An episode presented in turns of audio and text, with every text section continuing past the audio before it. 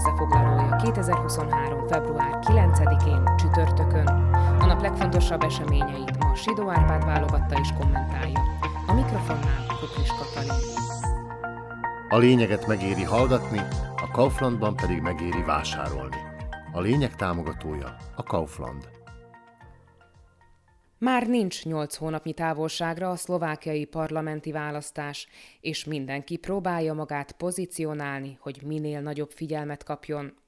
Erre jön az egyenlőre párton kívüli szlovák külügyminiszter, mond egy hülyeséget, és ezzel ellopta a sót. Mindenki ráfigyel, mindenki vele foglalkozik. Rastislav Kácser akart egy nagyot mondani, és kedden beblöfölt egy rémhírt, miszerint Magyarországnak területi követelései lehetnének Szlovákiával szemben, főleg ha Vladimir Putyin sikerrel vívná a háborúját a szomszédban. Erre a magyar külügy, amelyik meg valami fura oknál fogva egy ideje megrögzötten Moszkva szimpatizáns, rögvest behívatta a szlovák nagykövetet, magyarázza el, mi történt mert Szijjártóék nem értik, mi zajlik Pozsonyban, de azért egy röhelyest ők is megeresztettek, szerintük ugyanis Kácser alapvetően azért támadja Magyarországot, mert Budapest békepárti és szankcióellenes. Hogy ebben a hülyeségmondó versenyben melyikük viszi el a pálmát, nehéz megállapítani, ez egy kiegyensúlyozott vetélkedő.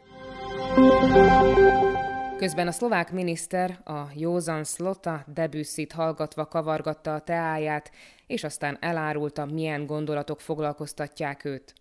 Úgy véli, Orbánék fekete lyukat csináltak Európa politikai térképén, és Putyin trójai falovaként viselkednek. Amiben van valami, de ez azért nem területi revízió, abban meg teljes lehet az egyetértés, hogy aki annak idején Mecsiárt bírálta, nem volt Szlovákia ellensége, mert Mecsiár nem volt egyenlő Szlovákiával, ahogy Orbán sem Magyarországgal. Ha a Kácser a gondolatmenetét itt abba hagyja, még az is lehet, hogy a hírek nem erről szólnak napokig, de a miniszter ennél tovább ment, azt találta mondani a legerősebb kormánypárt vezetőjéről, hogy Igor Matovics egy senkiházi, még persze mást is hozzátett, de az Olanos Góri magyar pincsi kutyájára tényleg nem érdemes szót vesztegetni. Matovics és senki helyettese nem bírták tovább a feszültséget, és felszólították Zuzana Csaputová köztársasági elnököt, hogy azonnal váltsa le funkciójáról a külügyminisztert, mert az szerintük megsértette az összes magyart. És a pártelnök gyorsan a kampány hevében bocsánatot is kért minden magyartól, még Kácser nevében is, csak szólunk, hogy a kormányt már decemberben megbuktatta a parlament, és jelenleg csupán megbízott kabinetként látja el feladatát, tehát csak az államfő tudja eltávolítani posztjáról a minisztert.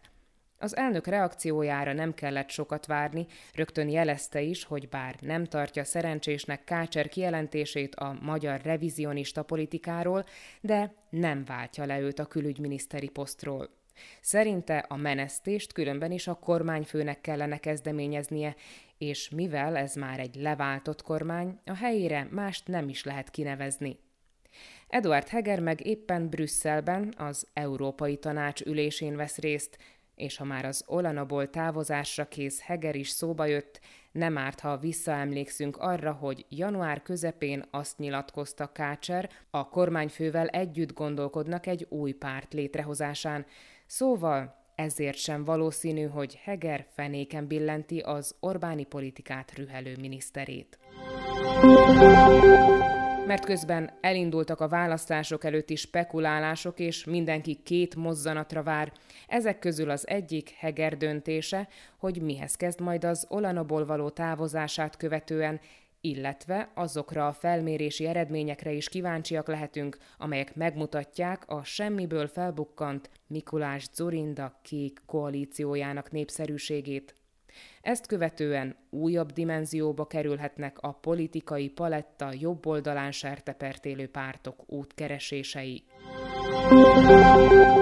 A csütörtöki hírek között vezető szerepet kapott az is, hogy az ukrán államfő ellátogatott az Európai Unió fővárosába, ahol elmondta, hogy az országa Európáért harcol az orosz terrorista állammal szemben.